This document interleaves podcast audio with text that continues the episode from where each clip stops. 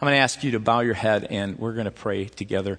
God, I pray as we continue to move into this series, will you, Lord, allow for us to, as you would say, have ears to hear? Hear, if you would. In a sense, say to your own spirit this morning, hear the Lord Jesus through his word. God, give us ears, give me a voice to be able to, to speak forth your spirit. In Christ's name, amen. So, have you ever noticed that sometimes your natural instincts shouldn't be trusted? You know, in other words, it's, it's your first reactions may not be right as you're in conversation, maybe with someone you are married to or you're deeply close to, or family, and you kind of go, ooh, that reaction probably wasn't the right instinct, and you maybe check it or maybe you don't. There's examples that we have all throughout life, like driving a car in the winter and you hit ice. What's your first natural reaction? It's, it, it really is the kind of just put your foot on the brake as hard as you can. And I'm speaking especially to people here, okay, who, who grew up before the auto industry realized the horrible first reaction mistake we make, which is when you slam on the brakes, your brakes lock. And so they put in this clever thing called what? Anti lock braking system on cars so that it actually stutters it so that you don't get into that natural reaction and slide all over the place. Now, in, so, in some of you, um, you think of like a wet bar of soap. And, and, if you're in it, it's lather, it's really soft, and, and you go to grab it, what happens when you go to squeeze it? It has the potential just to go flying out of your hands. And so, you know, the soap industry was really smart about this too, so they put together what is called an anti slip. No, just kidding on that. I have no idea. They could have. I read an interesting article that illustrates this idea very well. This article called Let the Airplane Do the Flying. And I know there's a few pilots among us here. Um, in this article on learning how to fly, this expert flight instructor says he, he was asked a question What are the two most productive words you can say to a student pilot who's just beginning to learn how to fly an airplane? And he said it's the simple sentence let go. I'm thinking, are you kidding me? I'm grabbing on with everything I can.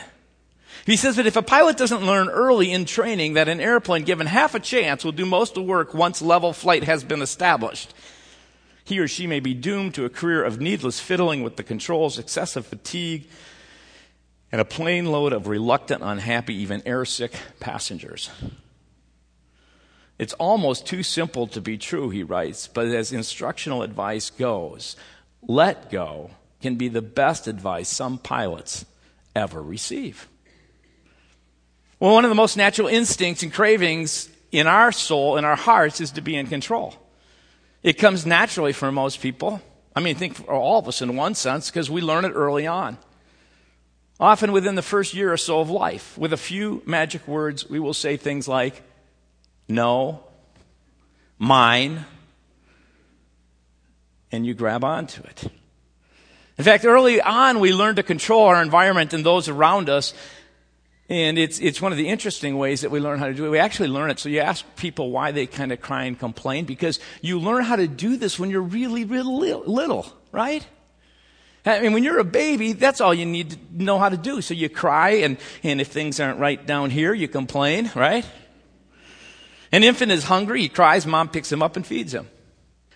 The baby cries, dad checks on her. He can't tell, but he, as he walks in the room, he can actually tell by just the smell of things. It's not good down there. And so he and the baby both cry for mom. Change the baby. You see how it works? Soon the infant is thinking, this crying stuff works really well. I mean, I cry, they jump, right? I mean, it's a learned process it can become an addictive behavior. so at the youngest age, control becomes quite acceptable and becomes pretty natural. Because it actually ties into something far deeper in us, and that is our hearts, which, um, when we say no to God as well, there's just this natural inclination that just says, I want to fly this plane, control this life, drive this car. This tendency to control, though useful when we're young and immature, God uses that to actually get people to feed and nourish and care for us can be quite dangerous and destructive as you grow older. And Jesus was well aware of our natural tendency to control. And so, one of his favorite messages that he delivered in most every town, you have to remember, Jesus was an itinerant preacher. He would go from town to town. And, and as an itinerant, um, one of the great things that they have over a person like myself who preaches in the same pulpit every week is they get to use different messages or messages that are the same with illustrations that can be the same. And so Jesus was pretty fond of a certain message. You can see that if you read through the Gospels. And it's this idea that um, around this very is- issue, it's our instinct to save ourselves. It's this addiction to control, our self centered nature. What we think saves, helps, and frees us actually does. He says just the opposite. It eventually imprisons and hardens and ultimately causes us to perish. Just consider how treacherous it is when, when someone is drowning and, and, and your natural instinct as a person who's drowning is to save yourself, right? It's to do all you can to stay alive so that when someone actually goes to try and save them, um, they put themselves also in peril because when, when that person is, is saving themselves and they're drowning, they're trying to save themselves, their arms are flying, they're, and, and they're doing all they can to stay above the water. And if they can grab hold of something, and if it's you who's come in to save them, and they don't just relax and let go, that natural instinct can actually kill them. And since this addiction to control is universal, Jesus delivered this message, I think, again and again, everywhere he went, because he knew in the heart of man there was this need, this desire to control. There was this, this tendency, which is, which is in, our, in, our, uh, in our lower nature, this nature within us to sin. And the context as he would give this message would change from circumstances would be different as he would give it, but the punchline was always the same simply whoever seeks to save their life will lose it. That was, that was the, the basic message.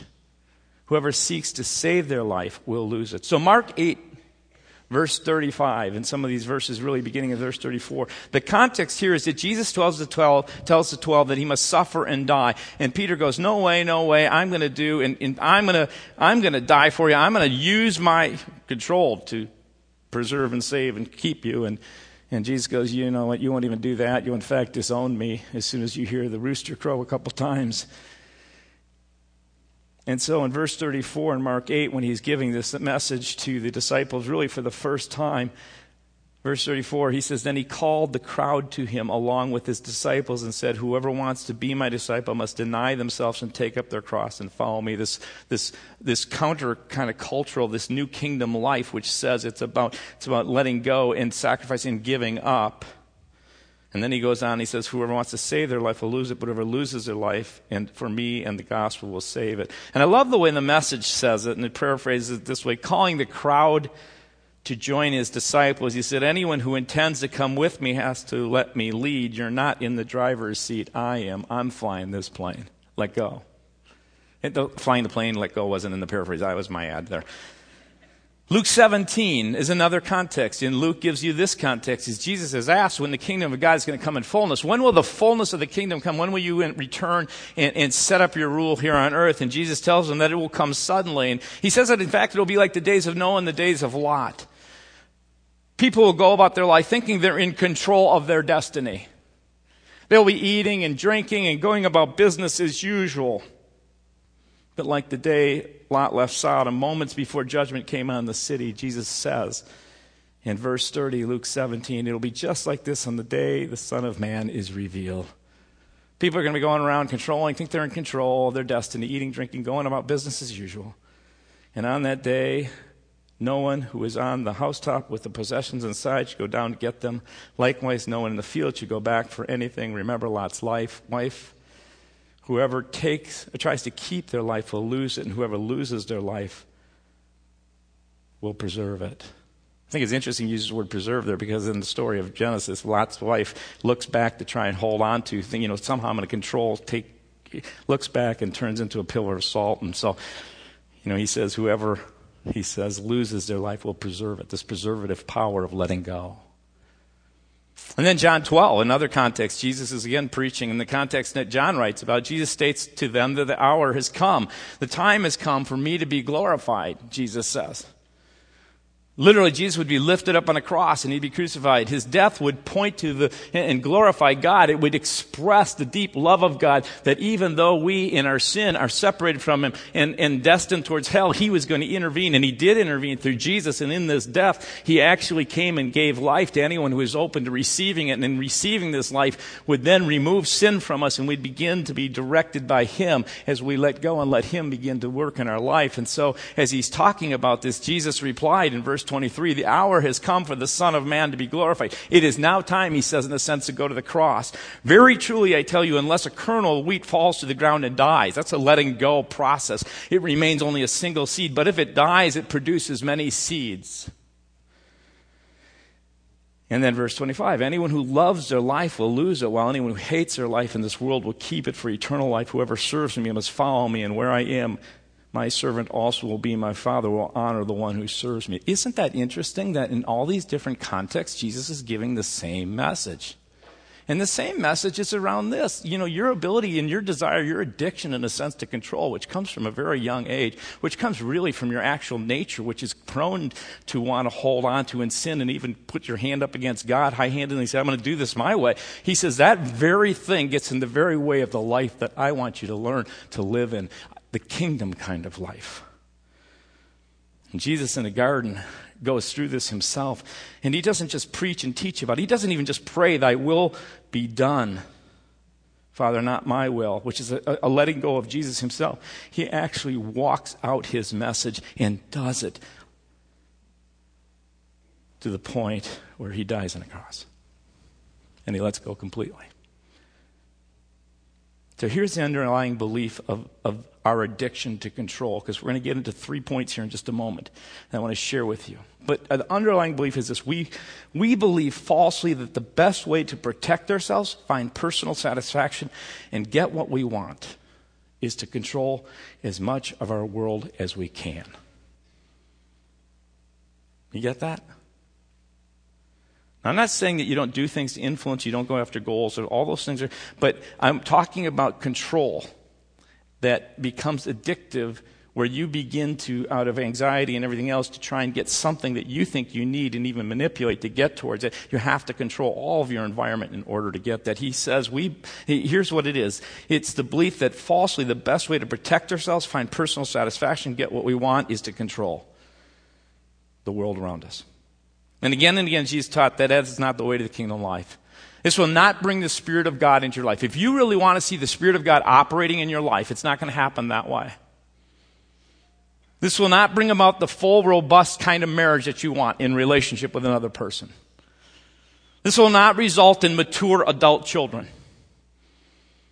This kind of life of control will not produce great work environments. This kind of life will not release the Spirit of God in a church community. And the paradox is this that the harder you seek to control your world and life, the more out of control your world and life becomes. Did you catch that? That's the paradox. The harder you squeeze, the, the, the more you move into this instinct to control your world and life, the more out of control your life and world becomes. And it will work for a while. Some people get really good at it. The more gifted you are, the more adept you are at manipulating people and things, the longer you maintain this appearance of control. Jesus says the truth still remains underneath it. Eventually, this veneer of control will fall apart. Your finances will tumble. Your marriage will splinter. Your kids will rebel. Your health will falter. You will actually die. And you will find how little control you actually have. And so, God, in a severe kind of mercy, will let you experience brokenness, loss, and pain, will let your self centeredness and your sin sometimes bring things to a point where you cry out and you say, I just can't do this anymore. And He says, I never intended for you to. Whoever tries to control his life will eventually lose control of their life, and whoever willingly yields control of their life to God will find their life preserved. So, three things I want to share with you What are the characteristics of a controlling person? What is it we seek to control? And how do you let go of control? And I'm going to work through these characteristics quickly. What are the characteristics of a controlling person? And what I want to have you do for just a moment is to ask this question Who is a controlling person? Because the tendency is going to begin to be thinking of someone else, okay? Because immediately you're going to want to try and go, yeah, that's that person. How do I, you know, that's the controlling addict in my life. Because here's what I want you to ask for a question. Could you be sitting next to a controlling person? Are you dating a controller? Did a controlling parent raise you? Are you raising a little controlling three year old? Do you work for a controlling person? And here's the thing I want you to ask Are you a controlling person? And what degree are you? Okay? So I want you to focus in on yourself. Because what comes to mind usually when you think of controlling addicts or controlling people is you think of the type A person who's powerful, aggressive, driving, intense, competitive, domineering, right? But that's not the case. Even the type B person that's kind of sweet and passive can be very manipulative. I've actually found it's not just type A and type Bs, it's type C, Ds, E's, F, and G personality types. I don't even know there's that many, but I'm just making this up. Anyway, Jesus was speaking to everybody when he gave this message. The Bible says Jesus turned to the crowd and he gathered around him and he said, I got to share with you something really, really important. Your natural tendency to control is going to act up, ending up causing a lot of things messed up in your life. And so here are some characteristics. One is that usually when you, when you find uh, the controlling kind of pattern in your life, you'll find that performance becomes more important than relationship. Very simple thing. Performance, because the common tendency is to stress performance over relationship. Just think of the work world. It's a perfect, the marketplace is a good place because agendas, plans, bottom lines take priority over people's needs and well-being often. It's not the best work environments, but that's what takes place. It takes place often in, in, a, in a parenting situation. What's really important is how the kid looks, not what's going on in their heart. Performance becomes far more important than relationship. How you perform and what you do is important. The next thing is, I'll just share with you another character is compliance over creativity. Uniformity becomes far more important than, than the unity, which is, is aligned through a diversity towards a mission. The mission is one thing. And, and I just look at this in, in the way that we, even in the church, can operate. Because often what we, we grow up with certain thoughts. And here's, a, here's something. Uh, there's a generation now that kind of dresses in a very relaxed fashion, right? Now there, there's some of you going, yeah, it's way too relaxed, right? But part of the generation in, in, in, their motivation is they, they've come out of a place where they, they don't want, it's not about performance. They want to just show up and they want authenticity. They want genuineness. They want to, to, to be in relationship with the heart. That's a really good thing right? But on the other side of the token, there are people who come and they, they come dressed up and they're looking, you know, they're, they're dressed to the, to the nines, as they say, and they're, and, and, and they come to church not because they're trying to impress anyone with their, with the way they look, but they come because this is what you do before God. You give your best. Right? Which one's wrong? Which one's right? Neither of them. There is this sense where when people come together, they come together and, and there's different things that are, are motivating and developing, and there's a creativity that it moves away from a compliance. One author said, People need first to believe that you are willing to let them be who they are. If you attempt to direct another person's every move, you eventually lose your effectiveness, no matter how correct you may be. Freedom for each of us to be who and what we are. That's the cornerstone of an influential life. Another thing is duty versus passion. Commitments become obligations of duty rather than investments with passion. When duty is the motivation, relationships become about oughts and shoulds, and relationships lose their joy and become filled with dread and resentment. Every, every relationship at times has to move into duty. But if you're in a situation where it's all about duty, and, and all it is, is, is you're just in your relationship, even with God, you're checking off things like I read the Bible, I go to church, and you're checking off the oughts and the shoulds because there's a duty. Um, you're living. Paul, at one point in Philippians, says, Man, I, ha- I live that kind of life. I, I don't want to live that life any longer. I want to be in a relationship with a God that I'm just passionate passionate about. In fact, I consider all that, not that this isn't good, but this is not. This is really what becomes practices, ways of forming your heart so you love God more. And so, duty versus passion is another, is what I call competency versus vulnerability. Competency is a very good thing, but it's natural for every one of us to gloss over our weaknesses. If we have a tendency to control, we actually go one step further. Here's something, a characteristic. You go one step further. You deeply desire for everyone to see you as having no flaws. Because you're trying to control what people see and think about who you are. In fact, the really crafty among us who can manipulate really well can actually use vulnerability. It'd be very easy to use vulnerability in such a way that you look weak in order to still control. I mean, the game can be played at so many levels.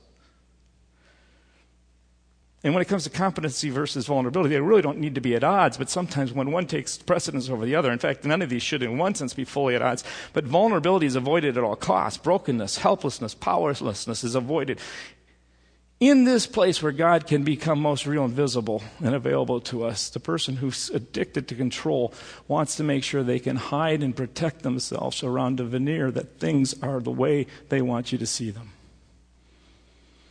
And Jesus preaches again and again that's not what I meant. That's not how life works.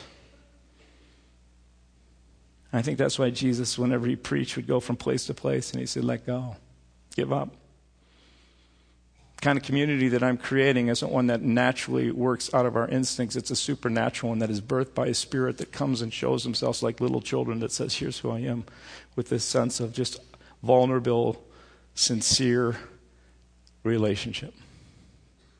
So let me ask you this. If, if that's kind of what, uh, the, what are some of the characteristics, what is it that you and I seek to control? Have you ever thought about that? What is it you seek to control? Jesus sums it up with these words your life. Going, well, that's kind of a no brainer. He says, insist on saving your life and you'll lose it.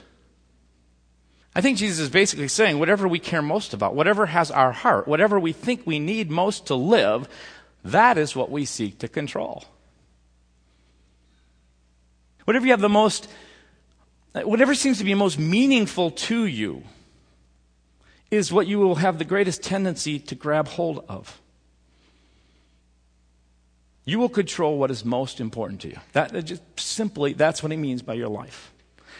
The more meaningful something is, the greater you will attempt to control it. You will watch it constantly, check it, spend lots of energy around it, and do all you can to protect it. So, for instance, if something is really important to you, like your finances and, and your investments, how many times do you check the stock market? Maybe it's kind of a thought. You, you, really go, you look at things that are important to you. And to some degree, things that are important sometimes become the very things that, that as you seek to control, they begin to control you. How many go out for a night and, and, you, and you have to call back to the babysitter every few minutes? How many can't go anywhere without your smartphone? How many keep looking at the clock because time is really important to you? They're obviously important, maybe an area where you're tempted not only to control, but to be controlled by. And God says, I never intended for you to be controlled by anything but my spirit. For instance, controlling a child's behavior. One of the reasons a parent may desperately seek to control their child's behavior is because sometimes our sense of identity gets wrapped up in that child. So, like at a sports event, you know, a dad wants their kid to do incredibly well because they want their kid to do well because it reflects on them because they wanted to. You know what I mean? Your identity gets wrapped up in maybe what your child is doing. That becomes so important to you. You'll naturally end up trying to to conform their behavior, bring about compliance, all these kind of things so that they look in a certain way and they act in a certain way. And if your sense of identity is too firmly wrapped up in how they behave and what others might think of you because of them, you will naturally end up being more concerned about how they look on the outside rather than what is going on in the inside. And then behavior becomes the focus, not the heart. And appearance becomes more important than reality. Happens in homes, it happens in churches, it happens all over. And you know what I find is interesting in, in homes? I, I kind of watch this and you can watch it in your own, your own heart. They, a person may actually rebel in order to break hold of the control so that you will see the inside, the heart, where they want to be known and loved. Sometimes kids rebel so that the outside reflects what's going on within because we're not seeing it. So here's an interesting truth to be aware of. Pay attention to your anxiety level. When you talk about what you're trying to control, when you talk about your life and what's really important to you, I want you to think about this for a second. Pay attention to your anxiety level. Watch your anger in situations, and you will see your need to control rise at the same time. Thomas Shoemaker makes this comment Deep down, people are terrified of being vulnerable. We believe we can protect ourselves by staying in control when we tend to be riddled with anxiety, fear, insecurity, and anger. Catch that. Those emotional things. We seek to control other people as a way of warding off our own fear of being out of control and helpless. This is really good stuff. Controlling is an anxiety management tool. So, what happens sometimes with regard to control, seeking to save your life, what you find is things in here are going out of control with regard to your emotions. And so, in order to kind of manage those emotions, you try and control what's going on out here so that goes down. He says the need to control is almost always fueled by anxiety, though seldom does a controlling person recognize their fears. At work, anxiety rises in the face of failure. In relationship, fear and anger rises when we believe our needs are not being met. Anybody been there? As anxiety and fear grows, so does our need to control. So I want to encourage you as you think about what it is that you seek to control. You might be seeking to control something very important to yourself out here. In fact, when you think about it, if you pay attention to your fear level, if you look at the dashboard of your life, there's an anxiety indicator and there's an anger indicator. Watch those things because if they start getting into the red, you'll start to find yourself wanting probably to control something out here. And what might be really going on is something in here that you're seeking to manage. You know, anger is really only something that shows what you're really committed to, right? That's, that's, in a sense, anger is energy around something you're really committed to. And what I find, there's righteous anger in the Bible, and you can see it in Jesus, but most of us don't have a lot of righteous anger. There are times we're really committed to something outside ourselves in order to protect, in order for something not to be abused. But most often it's about what's going on in here, and we will do all that we can to, to make this be what it should be so that we are really controlling what's going on here. And Jesus says, when I find this in my life, these last number of years in my life, as I've been watching this and, and I find fear and anxiety growing and I find myself getting angry, I look at those, those indicator levels and I go, man, this is an incredible opportunity for me to look inward and go, God, I gotta let go. I gotta trust you. Doesn't mean you don't do the best you can do in these situations you may be in, but you just at a certain point you go, I'll do the best I can and I just let it go. Because it's not my job through something out here to control my anxiety or to try and remove my anger. It's my job just to do what I'm called to do in relationship to what God is calling me to do. And then I say, God, it's up to you to, to begin to take care of this out here. Does that resonate with anybody? This is what Jesus seems to be talking about. He's talking about this idea of, of letting go, losing your life in me so you'll find a life you, you never believed could exist. You can actually learn to live with love and joy and peace and kindness and goodness. You actually are monitored by these emotional things within because you're connected to a God here. You're not trying to do things out here in order to, in some way, manage your anxiety so that your kids look just right. That manage your anxieties. You, you know, you bring them up in the way that you should and you teach them the things you should, but at a certain point, you go, you know what? I'm learning as a parent that I started in a directive, kind of controlling way, which we all need to do. And over time, you begin to become less of a director and controller, and eventually you become a coach. And if you're really lucky as a parent, sometimes when they're in their 20s, they'll let you be a consultant. Right? So, how do you let go of control? What I love about Jesus is he never gives three easy steps or five quick ways to overcome an addiction or something like that. But he does say, pay attention to how I'm at work in your life. Pay attention to your life. So I'm going to just share with you four things real quickly. Through everyday insights, you can pay attention to your life. You can welcome these moments as gifts from God rather than things you have to get upset about and fight. In a parent child relationship, you learn the lesson of letting go. The whole process of becoming a parent and having kids is God's great gift to you to learn how to let go. I had someone share with me when we were, were, were young as parents. They told me this wise thing. They said, letting go of your children isn't something you do, Kevin, when they graduate from high school. It's something you learn to do the day they are born. So we dedicate children. We dedicated 10 just a few weeks ago. We'll be dedicating five more here in a couple of weeks. And, and, and uh, so be careful of the water you drink around here. But anyway, um, as parents, you come and you say, This is your child. And we do this kind of dedication act. But throughout your life, you begin to learn to say, This is your child. I'm going to care for this. I'm going to do all I can for this child. But yet, I'm going to recognize that part of my process is learning this lesson of letting go moving away from controlling and paying attention not just to their behavior, but going, God, what's going on in the heart? Learning how to let them express their life and their creativity and become who God called them to be. There's also this whole idea of aging. So some of you who are getting older, anybody here getting older? Um, you should all be raising your hands. Anyway, it is one of the greatest opportunities in life to learn to let go. Did you know that? You see, we all come into this life with what? Nothing. And we all leave this life with what? Now there's this process in between where we start to learn how to get hold of things and we grab hold of things and we begin to start getting our life. And some people learn to live their life addicted that they're going to control, grab, get more, more, more, more, more, more. And eventually they start to realize if they pay attention to this wonderful process that God allows many of us to go through of aging, it's all a process where you start downsizing, letting go. But you don't have to let go of things with your heart. You can do this physically. But if you pay attention, it's God's way of teaching us in our heart and soul how to give up, to let go, to trust. So my hearing isn't too good, and that bums me out. And, and I, have been, you know, I, I try and do things, you know, my, my 20 year old mind tries to do things with my body that it can't cash at some 50 years of age. Anybody found that to be true?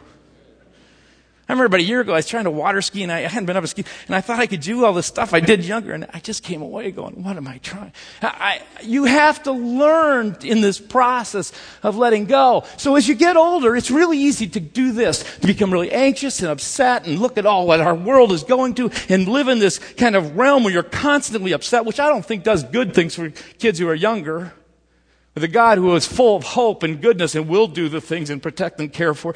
But you can get in this place and then you can become angry because technology is changing. You know, the, the, culture around us is changing. The church, even the place that I was coming, that's changing. And you can move to a place where in your soul you're grabbing onto when God could be trying to teach you the one thing that's really important when you stand in His presence and you go, here I am. This is me. And I'm going to let go and grab onto the things that you're doing right now in my life. So this whole idea of parenting and aging, and then there's this whole sense when trials come into your life, and don't you love suffering and trials? Whether it's an illness, a flat tire, a flooded basement, they're all reminders that we're what?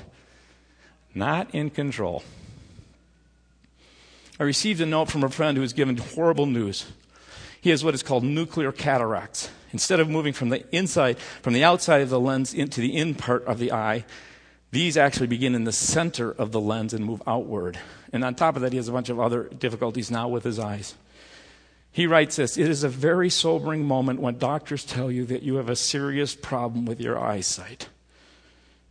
It's even more sobering when a leading specialist tells you that yours is the worst case he's ever seen.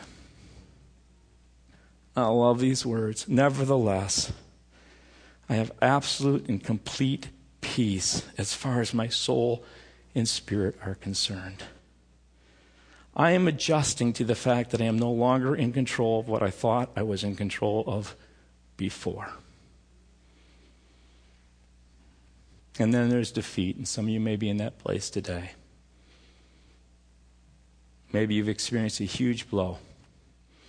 And God will sometimes allow our lives to unravel and unwind. We experience an event, we receive news, and it puts our life in a free fall where all you can do is say, God, help. He may ex- allow you to experience a defeat, a loss, a deep testing that has caused a brokenness right now where you're at, where you're sitting. You're feeling it. You know it. And God is here today saying, Guess what? I love you. Just let go and let me work in this situation. I will be with you, I will give you peace.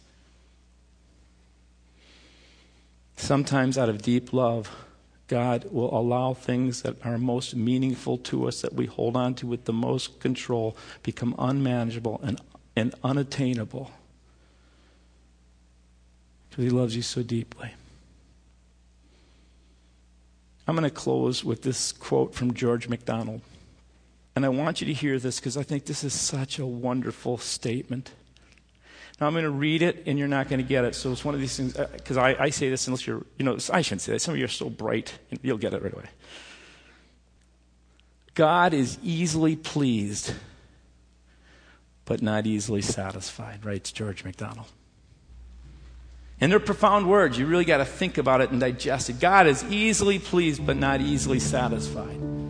Think about it in your life. God is easily pleased, but not, not necessarily always satisfied. Think of the thrill of a child's first step. As a parent, you're thrilled when your child takes these first steps. You know, they kind of stumble along and, and you're just pleased. You're just smiling. It's really a good thing. You're easily pleased. But let's just think it's 20 years later and this child is before you and they're still stumbling in the same way. You wouldn't be satisfied, right? I got to tell you that God is so pleased with you as you take your first steps and you walk with the Lord, and some of you have done it. But you know what is so interesting about God and what Jesus has to say here is that He may be pleased and He sees you as you take these steps of faith, as you take these steps of faith, but He's not satisfied because what He's going to be satisfied is that each and every one of us someday, at the very end of our life, are filled with the character of Christ. We become like Him. We are full of love. We are full of joy. We are full of peace. We are full of patience and goodness and kindness and, and, and all these wonderful things of faithfulness. You're dependable. And we get to do that now. We get to learn how to walk with Jesus, not stumble along, because God isn't easily pleased in that sense. He's easily pleased because he sees those first steps, but he's not easily satisfied. He is longing for each and every one. He's longing for this church, this body, to move into the kind of maturity that will set people free. Amen. A body doesn't do it unless individuals begin to walk in it. He is pleased with you. He loves you. He loves the fact you love him. But he will not be satisfied until you begin to walk in faith and you begin to move in him. And as we begin to move in him, he will do incredible things to us. He wants us to get over approval addictions. He wants us to get over these control addictions. He's going to want us to get over some of these other addictions we're going to be talking about because God has a plan for you and for us. And I just want to invite you today. I wasn't planning to do this. This is, I believe, God's Spirit saying, if you individually, you want to do this corporately, I don't want you to stand and I don't want to do something that causes us to move into approval addictions. So I'm going to ask you to do something before the Lord. And in your heart and your mind, you just open your heart and say, Lord Jesus, I today am going to ask you to move me to a place day in and day out where I grow in you so that someday as I move, you will be so satisfied because of the work you've done through me. If that's in your heart, just with your head bowed, just in this moment, if that's in your heart, would you just tell him that?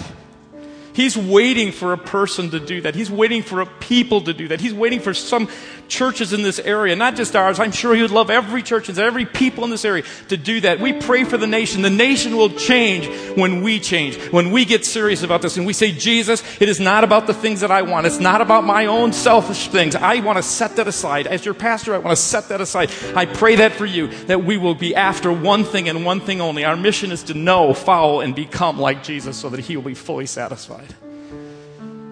I pray this in the name of Jesus. Amen.